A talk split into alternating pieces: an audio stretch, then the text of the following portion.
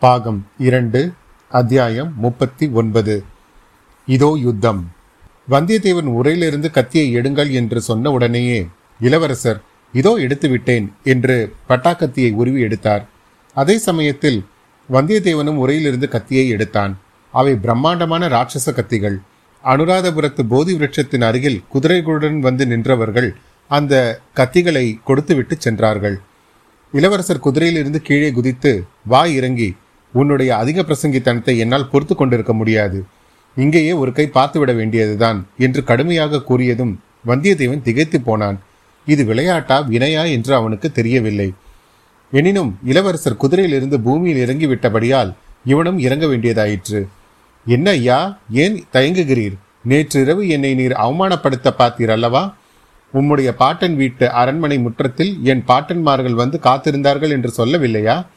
அவர்களுடைய குடை சிவிகை ஆகியவற்றை புலவர்கள் தட்டி கொண்டு போவதை பார்த்து பொறுமினார்கள் என்று கூறவில்லையா? அதை நினைத்து பார்க்க பார்க்க எனக்கு பொறுக்க முடியவில்லை. எனக்கு பொறுக்க முடியவில்லை. இரண்டில் ஒன்று தீர்த்து கட்டிவிட்டுத்தான் இங்கிருந்து புறப்பட வேண்டும் என்று சொல்லிக்கொண்டு இளவரசர் இரண்டு கைகளினாலும் தனது பட்டா கத்தியின் அடியை பிடித்து சுழற்றிக் கொண்டே வந்தியத்தேவனிடம் அணுகினார். ஆம் அது சாதாரண கத்தி என்று என்று சொன்னோமே. எவ்வளவு பலசாலியானாலும் அதை ஒரு கையினால் தூக்கி நிறுத்துவதே பெரிய காரியம். இரண்டு கைகளினாலும் பிடித்து கொண்டால்தான் கத்தியை சுழற்றவும் எதிரியை தாக்கவும் முடியும். இளவரசர் அவ்விதம் இரு கைகளினாலும் கத்தியை சுழற்றிய போது அவரை பார்த்தால் அரண்மனையில் சுகபோகங்களில் வளர்ந்த கோமல சுபாவம் படைத்த ராஜகுமாரனாக தோன்றவில்லை. பழைய காலத்து வீராதி வீரர்களான பீமனையும் அர்ஜுனனையும் அரவானையும் அபிமன்யுவையும் போல விளங்கினார். இன்னும் திருமேனியில் தொன்னூற்றாறு புன் சுமந்த விஜயாலய சோழரையும் யானை மேல் துஞ்சியவரான ராஜாதித்த தேவரையும் ஒத்து அவர்களுடைய வழியில் வந்தவர்தாம் என்பதை ஞாபகப்படுத்துமாறு வீர கம்பீர தோற்றத்துடன் திகழ்ந்தார். வந்தியத்தேவனும் இரண்டு கைகளினாலும் கத்தியை பிடித்து சுழற்றத் தொடங்கினான். ஆரம்பத்தில் அவனுடைய மனதில் குழப்பமும் தயக்கமும் குடிக்கொண்டிருந்தன போக போக மனம் திடப்பட்டது. வீரவெறி மிகுந்தது. எதிரி தன் போற்றுதலுக்கு உரிய இளவரசர் என்பதை மறந்து எதற்காக இந்த சண்டை என்னும் எண்ணமும் மறைந்தது. எதிரியின் கையில் சுழலும் கத்தி ஒன்றே அவனது கண்முன் நின்றது. அக்கத்தியினால் தாக்கப்படாமல் தான் தப்புவது எப்படி?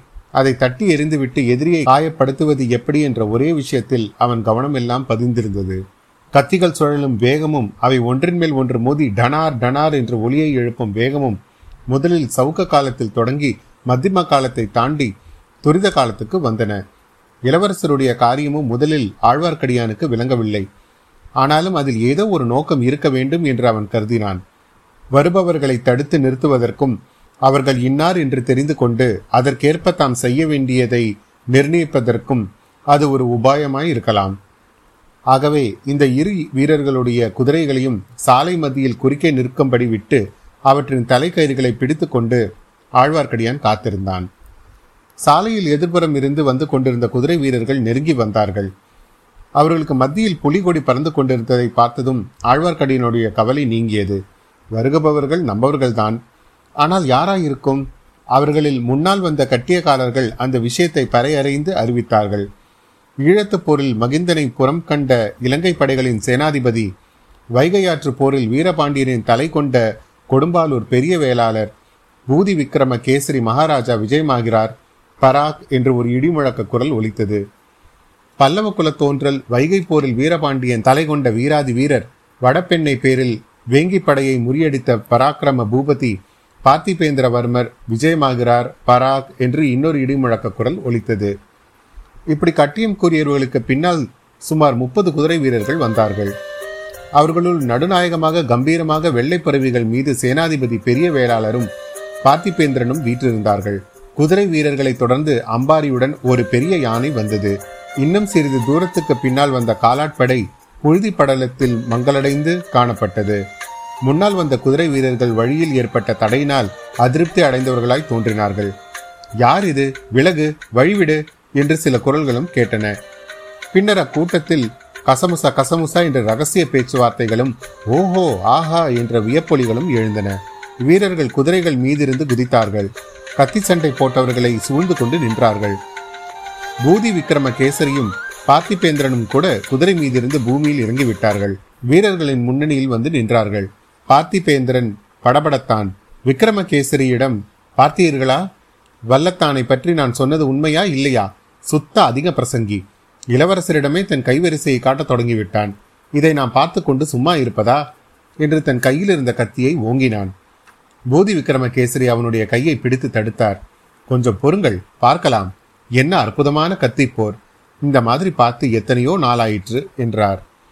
சற்று பின்னால் வந்த காலான் வீரர்கள் சுமார் முன்னூறு பேர் அவர்களும் வந்து சேர்ந்தார்கள். வட்ட வடிவமாக நின்று வேடிக்கை பார்க்கலானார்கள் இதற்குள் யானை மேல் அம்பாரியிலிருந்து ஒரு பெண் கீழே இறங்கினாள். குதிரைகளும் வீரர்களும் இடையிடையே அவள் புகுந்து வந்து வேடிக்கை பார்த்த வட்டத்தின் முன்னணியில் வந்து நின்று கொண்டாள். அவளுடைய முகத்தில் அச்சமயம் குடிக்கொண்டிருந்த கிளர்ச்சியை இப்படி என்று சொல்ல முடியாது. கத்திகள் அங்கும் இங்கும் பாய்ந்தபோது அவளுடைய கண்விழிகளும் பாய்ந்தன. போரிட்டவர்கள் அப்படியும் இப்படியும் குதித்தபோது அவளை அறியாமல் அவளுடைய இடை துவண்டு இப்படியும் அப்படியும் ஆடியது. சிறிது நேரத்துக்கெல்லாம் அவள் தன் கூந்தலில் சொருகியிருந்த காம்புடன் கூடிய நீலோத்பவ மலரை எடுத்துக்கொண்டாள். அதை இப்படியும் அப்படியும் சுற்றி சுழற்றத் தொடங்கினாள். கத்திகள் சுழன்ற தாளத்துக்கு இசைய அவளுடைய கையில் இருந்த பூவின் தண்டு சுழன்றது. அந்த பெண் யார் என்று வாசகர்களுக்கு நாம் சொல்ல வேண்டியதில்லை. ஆம் பூங்கொழிலியை அவர்கள் மறந்திருக்க முடியாதல்லவா? சிறிது நேரம் வரையில் அவர்களுடைய முகத்துக்கும் எதிரே இளவரசர் முகம் தெரியும்படியாக அவ்வீரர்கள் நின்று போரிட்டனர். கொஞ்சம் கொஞ்சமாக நகர்ந்து பாதி வட்டம் சுற்றி வந்தனர். கடைசியில் வந்தியத்தேவனுடைய முகம் பூங்கொழிலின் முகத்துக்கு எதிராக வந்தது. இடையிடையே வந்தியத்தேவனுடைய கண்கள் சுற்றிலும் பெருகி வந்த வீரர் கூட்டத்தை கவனித்து வந்தன. அப்போது பூங்கொழிலியையும் பார்த்துவிட்டன திடீரென்று அந்த பெண்ணை பார்த்த வியப்பினால் ஒரு கணம் அவன் கவனம் சிதறியது. அந்த ஒரு கண நேரமே இளவரசருக்கு போதுமாய் இருந்தது. வந்தியத்தேவனுடைய கத்தியின் மீது தேவேந்திரனுடைய வஜ்ராயத்தைப் போல இளவரசரின் கத்தி தாக்கியது. வானர்குல வீரன் தடுமாறினான். அவனுடைய கைப்பிடியிலிருந்து நழுவி பட்டாக்கத்தி கீழே விழுந்தது. சுற்றிலும் கூடியிருந்தவர்கள் அச்சமயம் எழுப்பிய ஆரவாரம் அலைக்கடலின் ஓசையை ஒத்திருந்தது. அவ்வளவு ஆரவாரத்தையும் மீறிக்கொண்டு ஒரு இளம் பெண்ணின் உற்சாக சிரிப்பொலி கேட்டது. வந்தியத்தேவன் கீழே விழுந்த கத்தியை மீண்டும் எடுப்பதற்கு பிரயத்தனம் செய்தான். அதற்குள் இளவரசர் பாய்ந்து சென்று அவனை கட்டி தழுவி கொண்டார் நீர் என்னுடைய வாளுக்கு தோற்கவில்லை. வாளுக்கு வாள் சமமான லாவகத்துடன் போரிட்டீர். ஆனால் ஒரு பெண்ணின் கண்வாளுக்கு தோற்றீர். அதில் அவமானம் ஒன்றுமில்லை. எல்லோருக்கும் நேரக்கூடியதுதான் என்றார். வந்தியத்தேவன் அதற்கு ஏதோ சமாதானம் சொல்ல ஆரம்பித்தான். அதற்குள் சேனாதிபதி பூதி விக்ரம கேசரியும் பார்த்திபேந்திரனும் அவர்களை நெருங்கி வந்து விட்டார்கள் இளவரசே இந்த பிள்ளையை நான் தான் தங்களிடம் அனுப்பினேன். அவன் ஏதாவது தவறாக நடந்து கொண்டு விட்டானா? கொஞ்ச நேரம் கதிகலங்கி போய்விட்டோம் என்றார். ஆம் தளபதி இவருடைய ஏச்சை என்னால் பொறுக்க முடியவில்லை. இலங்கையில் யுத்தம் நடக்கிறது என்கிறீர்களே யுத்தம் எங்கே யுத்தம் எங்கே என்று கேட்டு என்னை துளைத்து விட்டார். இதோ யுத்தம் என்று காட்டினேன். இவ்வாறு இளவரசர் கூறியதும் சுற்றி இருந்தவர்கள் அனைவரும் மறுபடியும் ஆரவாரம் செய்தார்கள். சேனாதிபதி வந்தியத்தேவனுடைய அருகில் வந்து அவன் முதுகில் தட்டி கொடுத்தார். அப்பனே இம்மாதிரி கத்தி சண்டையை பார்த்து எத்தனையோ நாளாயிற்று. இளவரசருக்கு சரியான துணைவன் நீ. சில சமயம் அவருக்கு இப்படித்தான் திடீர் திடீர் என்று தோல் திணைவு எடுக்கும். குஞ்சரமல்லன் என்ற பெயர் பெற்ற பராந்தக சக்கரவர்த்தியின் வம்சத்தில் பிறந்தவர் அல்லவா? அவருடன் நேருக்கு நேர் நின்று சண்டை பிடிக்க முடியாதவர்கள் அவருடன் நெடுநாள் சிநேகமாய் இருக்க முடியாது என்றார். அதற்குள் இளவரசர் பார்த்திபேந்திர பல்லவரின் சமீபமாக சென்று ஐயா தாங்கள் என்னை தேடி வந்திருக்கிறீர்கள் என்று கேள்விப்பட்டேன். தங்களை சந்திப்பதற்காகவே விரைந்து வந்தேன். காஞ்சியில் தமையனார் சௌக்கியமா? என் பாட்டனார் எப்படி இருக்கிறார்? என்று கேட்டார். தமையனாரும் பாட்டனாரும் தங்களுக்கு மிகவும் முக்கியமான செய்தி அனுப்பியிருக்கிறார்கள். இலங்கைக்கு வந்து தங்களை கண்டுபிடிப்பதற்கே நாலைந்து நாட்கள் ஆகிவிட்டன. இனி ஒரு கணமும் தாமதிப்பதற்கில்லை என்று பார்த்திபேந்திரன் கூறுவதற்குள் இளவரசர் முக்கிய காரியமாக இல்லாவிட்டால் தாங்களே புறப்பட்டு வருவீர்களா? இனி ஒரு கணமும் தாமதிக்க தேவையில்லை. இப்போதே செய்தியை தெரிவிக்க வேண்டும் என்றார். அச்சமயம் அவர்கள் சமீபத்தில் வந்த சேனாதிபதி பெரிய வேளாளர் நடுச்சாலையில் இத்தனை பேருக்கு நடுவில் ஒன்றும் பேச முடியாது. அதோ ஒரு பாழும் மண்டபம் தெரிகிறதே அங்கே போகலாம். நல்ல வேளையாக இந்த இலங்கையில் பாழும் மண்டபத்துக்கு குறைவே கிடையாது என்றார். சாலைக்கு அப்பால் கொஞ்ச தூரத்தில் பாழும் மண்டபத்தை நோக்கி அனைவரும் போனார்கள். அத்தியாயம் முப்பத்தி ஒன்பது நிறைவு பெற்றது. அத்தியாயம் நாற்பது மந்திராலோசனை. போகும்போது வந்தியத்தேவன் ஆழ்வார்க்கடியானை நெருங்கி இது என்ன இளவரசர் இப்படி செய்கிறார்? அன்று திடீரென்று குத்துச்சண்டை போட்டார். இன்று கத்தி சண்டையில் இறங்கினார். சொல்லிவிட்டாவது சண்டையை ஆரம்பிக்க கூடாதா இளவரசருடைய சிநேகம் மிகவும் ஆபத்தாய் இருக்கும் போலிருக்கிறதே என்றான். இளவரசர் அதை கேட்டுக்கொண்டே அவர்கள் பக்கத்தில் வந்துவிட்டார். ஆமையா என்னுடைய சிநேகம் மிகவும் ஆபத்தானதுதான். நேற்றிரவே இது உமக்கு தெரிந்திருக்குமே. ஆபத்துக்கு உள்ளாகாமல் இருக்க வேண்டுமானால் நான் இருக்கும் இடத்திலிருந்து குறைந்தது பத்துக்காத தூரத்திலாவது இருக்க வேண்டும் என்றார். இளவரசே அதற்காக நான் சொல்லவில்லை. தங்கள் பக்கத்தில் இருந்து எவ்வித ஆபத்துக்கும் உட்படுவதற்கு நான் சித்தம். ஆனால் இப்படி நீங்கள் திடீர் திடீர் என்று இப்போது வீர வைஷ்ணவன் குறுக்கிட்டு இது தெரியவில்லையா தம்பி உனக்கு? எதிரே வருகிறவர்கள் யார் என்று தெரிந்து அதற்கு தகுந்தபடி காரியம் செய்வதற்காக இளவரசர் இந்த உபாயத்தை கையாண்டார்.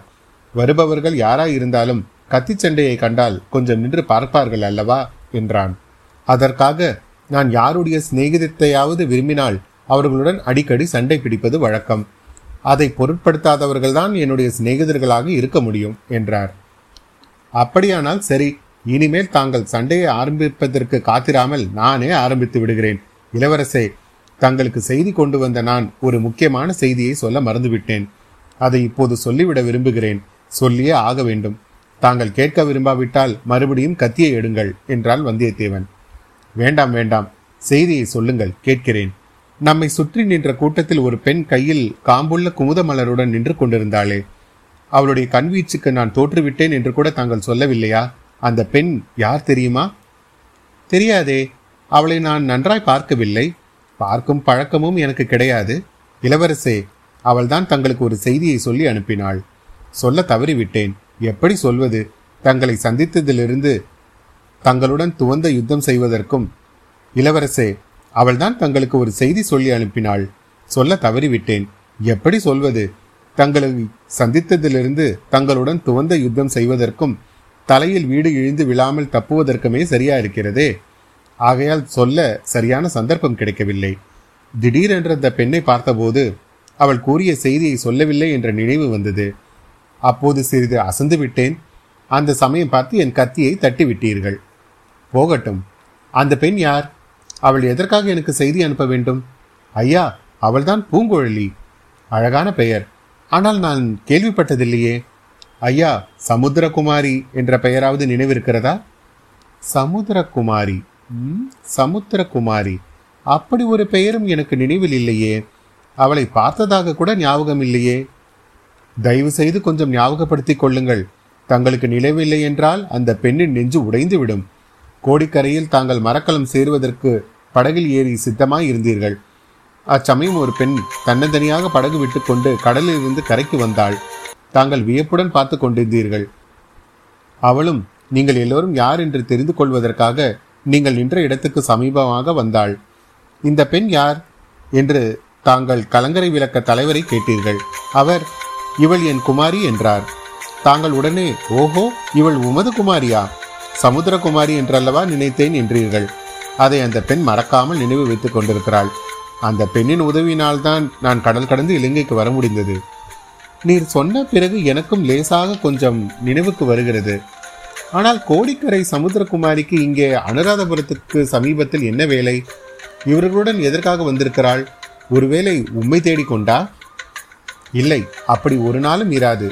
என்னை தேடி வர நியாயம் இல்லை யாரையாவது தேடி வந்திருந்தால் அது தங்களை தேடித்தான் இருந்திருக்க வேண்டும். எதற்காக என்று எனக்கு தெரியாது.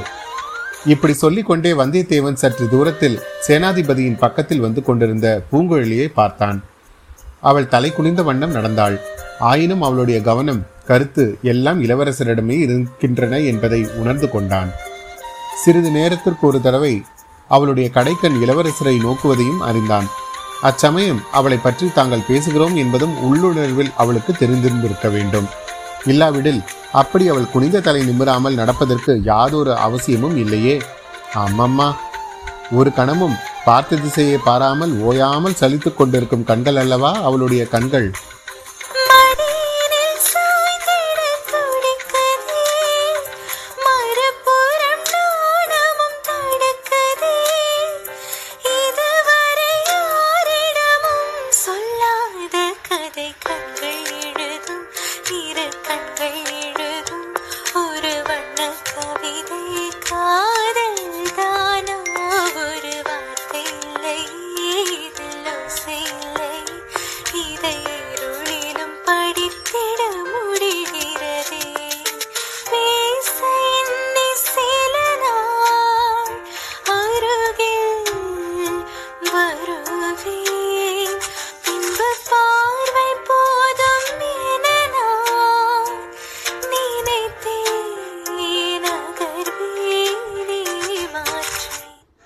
மேற்கூரை இல்லாமல் வேலைப்பாடான கருங்கல் தூண்கள் மட்டும் நின்ற மண்டபத்தை அவர்கள் அடைந்திருந்தார்கள். சுற்றிலும் ஓங்கி வளர்ந்திருந்த மரங்கள் அந்த மண்டபத்துக்கு ஓரளவு நிழலை அளித்தன. மண்டபத்தின் மத்தியில் ஒரு மேடான பீடமும் இருந்தது. அங்கே சென்று இளவரசரும் சேனாதிபதியும் பார்த்திபேந்திரனும் அமர்ந்தார்கள். வந்தியத்தேவனும் ஆழ்வார்க்கடியானும் சற்று தள்ளி நின்றார்கள். இன்னொரு பக்கத்தில் ஒரு தூணின் மறைவில் பூங்குழலி நின்று கொண்டிருந்தாள். அங்கிருந்தபடி அவள் இளவரசரையும் வந்தியத்தேவனையும் பார்க்க கூடியதாய் இருந்தது. அந்த கூரை இல்லாத மண்டபத்தை சுற்றிலும் வீரர்கள் வியூகம் வைத்தது போல இரண்டு வரிசையாக நின்றார்கள். இன்னும் சற்று தூரத்தில் குதிரைகளும் யானைகளும் நிறுத்தப்பட்டிருந்தன. இளவரசர் பார்த்திபேந்திரனை பார்த்து என் தமையனாரும் பாட்டனாரும் என்ன செய்தி சொல்லி அனுப்பியிருக்கிறார்கள்? கேட்க ஆவலாக இருக்கிறேன் என்றார். இளவரசே சோழ சாம்ராஜ்யம் பெரிய அபாயத்துக்குள்ளாயிருக்கிறது. இது தங்களுக்கு தெரிந்திருக்கும். ஆமையா சக்கரவர்த்தி நெடுநாளாக நோய்வாய்ப்பட்டிருக்கிறார். அபாயம் அது மட்டுமல்ல சாம்ராஜ்யத்துக்கே பேரபாயம் நேர்ந்திருக்கிறது. பெரிய அதிகாரங்களில் உள்ளவர்கள் துரோகிகளாக விட்டார்கள். சக்கரவர்த்திக்கும் பட்டத்து இளவரசருக்கும் தங்களுக்கும் விரோதமாக சதி செய்ய தொடங்கிவிட்டார்கள். தங்கள் தமையனாருக்கு பட்டம் இல்லை என்று சொல்லிவிட்டு சிவசக்தி வேஷாதிரியான ருத்ராட்ச பூனை மதுராந்தகனுக்கு பட்டம் கட்டுவது என்றும் தீர்மானித்திருக்கிறார்கள். பழுவேட்டரையர்களும் சம்போராயர்களும் இரட்டைக்குடை ராஜாளிகளும் மழப்பாடி மழையராரும் மற்றும் இவர்களை போன்ற வேறு பல துரோகிகளும் இந்த கூட்டுச்சதியில் சேர்ந்திருக்கிறார்கள். ஆனால் அவர்கள் முயற்சி பற்றி நாம் சிறிதும் கவலைப்பட வேண்டியதில்லை. வடதிசை சைன்யமும் தென்திசை சைன்யமும் நம் வசத்தில் இருக்கின்றன. திருக்கோவிலூர் மிலாருடையாரும் கொடும்பாலூர் பெரிய வேளாளரும் நம் பக்கம் இருக்கிறார்கள். அவர்களுடைய உதவிகளை கொண்டு சைன்யத்தின் துணையோடும் துரோகிகளின் சதியை ஒரு நொடியில் சின்னாபின்னம் படுத்திவிடலாம். ஆனால் எதிரிகளுக்கு அதிக காலம் இடம் கொடுத்து விடக்கூடாது. துரோகிகளின் சூழ்ச்சியை முளையிலேயே கிள்ளி எறிந்து விட வேண்டும். இப்படிப்பட்ட நிலைமை ஏற்பட்டிருப்பதை முன்னிட்டு தங்களை உடனே காஞ்சிக்கு அழைத்து வரும்படியாக தங்கள் தமையனாரும் பாட்டனாரும் என்னை அனுப்பி வைத்திருக்கிறார்கள். இச்சமயத்தில் நீங்கள் சகோதரர்கள் இருவரும் பிரிந்திருக்கலாகாது என்றும் ஒரே இடத்தில் இருப்பது மிகவும் அவசியம் என்றும் தங்கள் பாட்டனார் கருதுகிறார். இன்னும் தாங்கள் தமையனாரின் உள்ளத்தில் இருப்பதையும் சொல்லிவிட விரும்புகிறேன். அவருக்கு ஒரே இடத்தில் இருந்து ராஜ்யம் ஆள்வதில் விருப்பமில்லை. கடல் கடந்த நாடுகளுக்கெல்லாம் கப்பலேறி செல்ல வேண்டும் என்றும் அந்த நாடுகளையெல்லாம் வென்று சோழர் புலிகொடியை பறக்கவிட வேண்டும் என்றும் துடிதுடித்து கொண்டிருக்கிறார். வடநாட்டு படையெடுப்புக்கு பழுவேட்டரையர்கள் முட்டுக்கட்டை போட்டதிலிருந்து அவருக்கு போர் வெறி ஒன்றுக்கு பத்து மடங்கு ஆயிருக்கிறது. ஆகையால் தாங்கள் காஞ்சி வந்து சேர்ந்ததும் தஞ்சைக்கு படையெடுத்து சென்று சதிகாரர்களை எல்லாம் அதம் செய்து ஒழித்துவிட்டு சோழ சிம்மாசனத்தில் தங்களை அமர்த்தி முடிசூடிவிட்டு இத்தனை நேரம் கவனத்துடனும் மரியாதையுடனும் கேட்டுக்கொண்டு வந்த இளவரசர் இப்போது தம் செவிகளை கையினால் மூடிக்கொண்டு வேண்டாம் அத்தகைய விபரீத வார்த்தைகளை சொல்லாதீர்கள். சோழ சிம்மாசனத்துக்கும் எனக்கும் வெகு தூரம் என்றார். தங்களுக்கு பிடிக்கவில்லை என்றால் நான் சொல்லவில்லை. அது தங்களுடைய தமையனார் இஷ்டம் தங்கள் இஷ்டம். நீங்கள் சகோதரர்கள் விவாதித்து தீர்மானித்துக் கொள்ள வேண்டியது. ஆனால் சதிகாரர்களை ஒழிப்பதில் இரண்டு பேரும் ஒன்றுபட வேண்டியது அவசியம். உடனே தாங்கள் காஞ்சிக்கு புறப்பட்டு வாருங்கள். பழுவேட்டரையர்களையும் சம்புவராயர்களையும் பூண்டோடு அழிப்போம். சிவபக்தி வேஷதாரியான மதுராந்தகனை சிவலோகத்துக்கே அனுப்பி வைப்போம். பிறகு தாங்களும் தங்கள் தமையனாரும் யோசித்து உசிதம் போல் முடிவு செய்யுங்கள் என்றான் பார்த்திபேந்திரன். ஐயா எல்லாம் நாமே முடிவு செய்ய வேண்டியதுதானா என் தந்தை சக்கரவர்த்தி அவருடைய விருப்பம் இன்னதென்று நாம் தெரிந்து கொள்ள வேண்டாமா? ஒருவேளை தாங்கள் தெரிந்து கொண்டிருக்கிறீர்களா? என் தமையனாருக்கு தந்தையிடமிருந்து ஏதேனும் அந்தரங்க செய்தி வந்ததா? இளவரசே இந்த சந்தர்ப்பத்தில் உண்மையை சொல்ல வேண்டிய அவசியம். மூடி மறைப்பதில் பயனில்லை. தங்கள் தந்தையின் விருப்பத்தை இச்சமயம் அறிந்து கொள்வது இயலாத காரியம். சக்கரவர்த்தி இப்போது சுந்தர புருஷராய் இல்லை. பழுவேட்டரையர்களின் சிறையில் இருக்கிறார். அவர்களுடைய அனுமதியின்றி யாரும் சக்கரவர்த்தியை பார்க்க முடியாது. பேசவும் முடியாது. அவருடைய விருப்பத்தை தெரிந்து கொள்வது எங்கனம் தந்தையை காஞ்சிக்கு வர சொல்வதற்காக தாங்கள் தமையினார் பெருமுயற்சி செய்தார். காஞ்சியில் பொன் மாளிகை கட்டினார். சக்கரவர்த்தி விஜயம் செய்து கிரகப்பிரவேசம் செய்ய வேண்டும் என்று அழைப்பு அனுப்பினார். ஆனால் சக்கரவர்த்தியிடமிருந்து மறு ஓலை வரவில்லை. என் தந்தை நோய்வாய்ப்பட்டிருப்பதும் அவரால் நடக்க முடியாது என்பதும் தெரிந்த விஷயம்தானே. இளவரசே தங்கள் தந்தை மூன்று உலகங்களின் சக்கரவர்த்தி. காஞ்சிக்கு காலால் நடந்து வர வேண்டுமா என்ன? யானைகள் குதிரைகள் இல்லையா? வண்டி வாகனங்கள் இல்லையா? தங்க ரதங்களும் முத்து சிவிகைகளும் இல்லையா? தலையால் சுமந்து கொண்டு வருவதற்கு முடிசூடிய சிற்றரசர்கள் ஆயிரம் பதினாறாயிரம் பேர் போட்டி போட்டுக்கொண்டு வரமாட்டார்களா?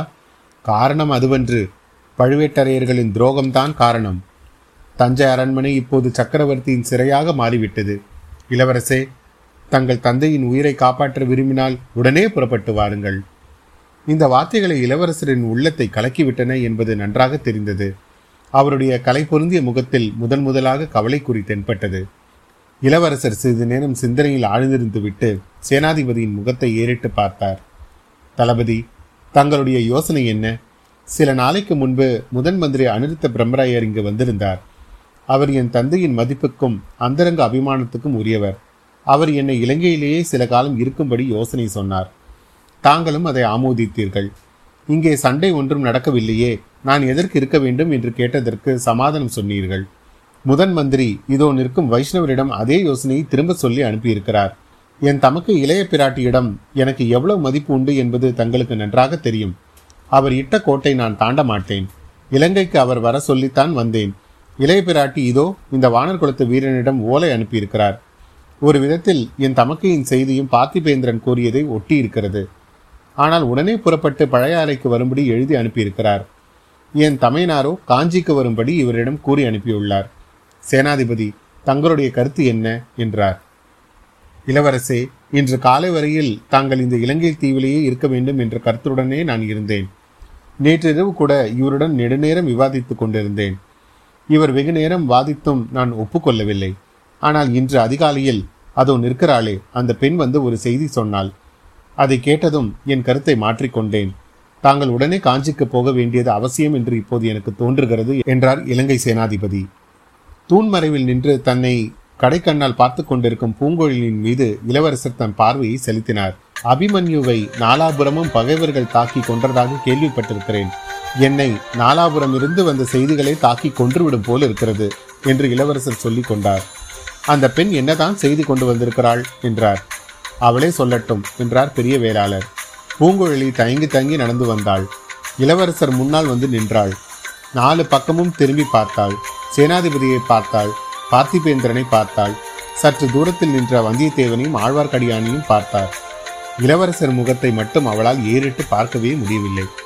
பெண்ணே சொல் சீக்கிரம் என்றார் சேனாதிபதி. பூங்குழலி ஏதோ சொல்ல முயன்றாள். ஆனால் வார்த்தைகள் ஒன்று வரவில்லை. ஆஹா இந்த உலகமே ஊமைமயமாகிவிட்டது போல் காண்கிறது என்றார் அருள்மொழிவர்மர். அவ்வளவுதான். பூங்குழலி தன் கண்ணிமைகளை உயர்த்தி ஒரு தடவை ஒரு கணத்திலும் சிறிய நேரம் இளவரசரை நோக்கினாள்.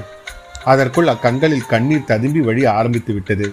உடனே அங்கிருந்து ஓட்டம் பிடித்தாள். ஓடிப்போய் தூரத்தில் அடர்ந்து வளர்ந்திருந்த மரங்களுக்கிடையே மறைந்தாள். எல்லோரும் வியப்புடன் அதை பார்த்து கொண்டு நின்றார்கள். வந்தியத்தேவன் முன் வந்து ஐயா இவள் முன்னொரு தடவை இப்படித்தான் ஓடினாள். நான் தொடர்ந்து போய் பிடித்து கொண்டு வருகிறேன் என்றாள்.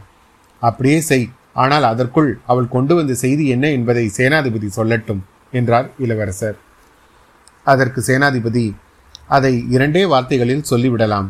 இளவரசே தங்களை சிறைப்படுத்திக் கொண்டு வருவதற்காக பழுவேட்டரையர்கள் இரண்டு பெரிய மரக்கலங்களையும் அவை நிறைய போர் வீரர்களையும் அனுப்பியிருக்கிறார்கள். மரக்கலங்கள் தொண்டைமான் ஆற்று கால்வாயில் புகுந்து மறைவான இடத்திலே வந்து நிற்கின்றன என்றார். அத்தியாயம் நாற்பது நிறைவுற்றது. த மெட்ராஸ் பாட்காஸ்டை கேட்டுக்கொண்டிருக்கும் எனது அன்பான நேயர்கள் அனைவருக்கும் இந்த அசோக்கின் முதற்கண் வணக்கத்தை தெரிவித்துக் கொள்கிறேன். வரும் இருபத்தி ஏழு மே இரண்டாயிரத்தி இருபத்தி இரண்டு அன்று பொன்னியின் செல்வன் ஒளிபரப்பாகி கொண்டிருக்கும் த மெட்ராஸ் பாட்காஸ்ட் இன்னொரு மைல்கல்லை எட்டப்போகிறது. இதை கவனமாக ஜனவரி மாதத்திலிருந்து கேட்டுக்கொண்டு வரும் உங்களுக்கு அது என்னவென்று தெரிகிறதா?